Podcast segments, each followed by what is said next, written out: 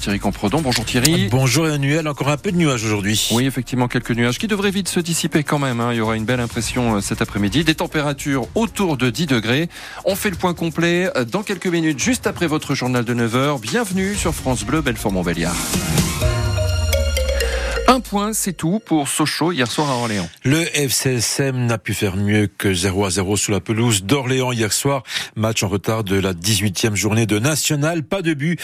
Donc une performance plutôt moyenne de la part des Sochaliens réduit à 10 en début de seconde mi-temps avec l'expulsion plutôt sévère d'Alana Carr récompensée, récompensée pardon, par celle d'un joueur d'Orléans quelques minutes plus tard.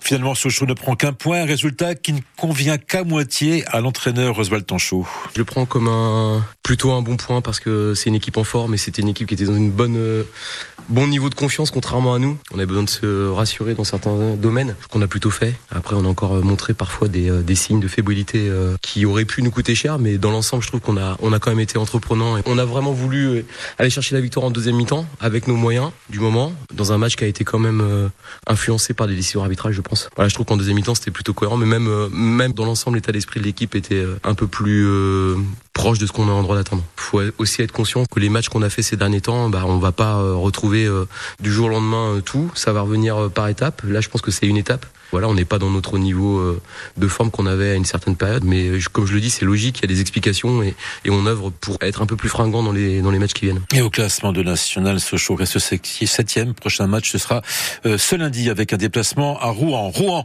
qui en attendant va tenter ce soir de l'exploit de se qualifier pour les demi-finales de la Coupe de France. Ils affrontent Valenciennes, club de Ligue 2. Hier soir, l'on s'est qualifié pour le dernier carré en battant Strasbourg à l'issue de l'épreuve des tirs au but. Il y avait 0-0 à la fin du temps réglementaire. Un jugement décevant et un mauvais signal donné aux professionnels de santé. C'est le sentiment du médecin frappé dans son cabinet à Audincourt le 30 janvier dernier par un patient irascible, alors que le parquet de Montbéliard avait requis quatre mois de prison avec souci. Son agresseur, un homme de 68 ans, a finalement récopé d'un stage de citoyenneté et de 1000 euros d'indemnité. Hier, le docteur Baris Sessen, qui a reçu le soutien de nombreux de ses collègues présents à l'audience, ne cachait pas sa déception. On agresse un médecin physiquement et puis après on fait un stage d'intérêt général et puis euh, et on continue notre vie. On en est là. J'attendais un minimum un, un, sursis, mais au final on se rend compte qu'on se bat et, et, puis on fait tout ça pour rien. Enfin vraiment c'est rien quoi, un stage d'intérêt général. Donc en fait les patients ils vont continuer à venir au cabinet, ils vont continuer à nous agresser physiquement, ils vont continuer à nous insulter tous les jours. C'est insupportable. Moi je pense qu'en fait on vient de faire un exemple d'une porte ouverte en fait, une porte ouverte aux agressions contre les médecins et que en fait je pense, enfin sincèrement je pense qu'il faut qu'on se fasse poignarder, qu'il faut qu'on se fasse tirer dessus pour qu'il se passe quelque chose quoi. Enfin, c'est insupportable. Donc euh, exercer dans des, dans des conditions comme ça, c'est stop quoi, c'est fini. Donc je sais pas si je vais reprendre des consultations ou pas. Je, je, je pense que j'ai besoin d'un peu de temps pour, euh, pour réfléchir un peu à tout ça. Et de son côté, l'avocate du prévenu estime qu'il n'y avait aucune preuve de la culpabilité de son client. Dans ce dossier, tous les détails sur franchevue.fr, Belfort ou Béliard. Le Sénat se prononcera cet après-midi sous l'inscription de l'IVG dans la Constitution. Un vote du très incertain avec d'un côté le gouvernement soutenu par la gauche en faveur de cette révision et puis de l'autre une partie de la droite et du centre encore sceptique hein, devant la formulation exacte du texte. Si le texte est adopté par les sénateurs en l'état aujourd'hui, le Congrès pourrait être réuni le 5 mars prochain pour inscrire l'IVG dans la Constitution. La Franche-Comté à l'honneur au Salon de l'Agriculture à Paris. Avec cette double récompense pour la société Saborec de Fecht-Église dans le sud du territoire de Belfort, elle remporte deux médailles au concours général agricole. La médaille d'or pour sa saucisse de Morteau IGP et la médaille d'argent pour sa saucisse de Montbéliard IGP. Autre récompense cette fois pour la fromagerie Bados de Pontarlier, la médaille d'or pour sa Coyote Nature. Et on espère que cette bonne série va se poursuivre pour notre région avec le concours samedi de la race Montbéliard.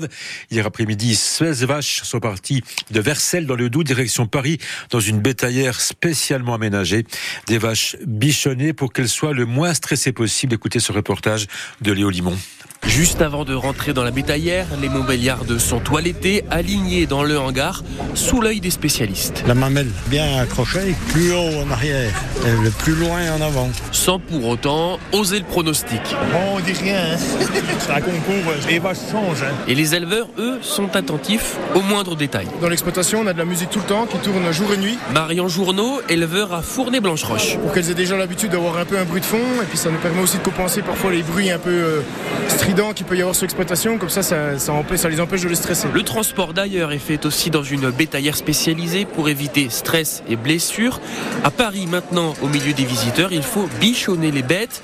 Cédric Caté va présenter sa vache Rénabelle. C'est de la traite habituelle matin et soir. On les nourrit normalement euh, sans trop les forcer non plus pour pas les bloquer. C'est le lavage tous les matins. On sera à leurs petits soins euh, 24 heures sur 24, on va dire. Les éleveurs du département vont s'occuper ensemble de toutes leurs bêtes, mais ça ne va pas empêcher le stress de venir. Quand on va au salon, c'est pour euh, faire le meilleur résultat possible avec nos animaux. La dernière nuit, elle est souvent un peu blanche, mais voilà. La compétition s'annonce relevée. Les Montbéliards de Dudou sont en concurrence avec 32 autres bêtes. Et le concours de la race Montbéliard, ce sera donc ce samedi matin. Et puis, le retour d'une tradition perdue depuis les années 70-80 à Montbéliard. 300 enfants sont attendus aujourd'hui dans les rues de la Cité des Princes. Des enfants de différents centres de loisirs vont déambuler déguisés dans les rues.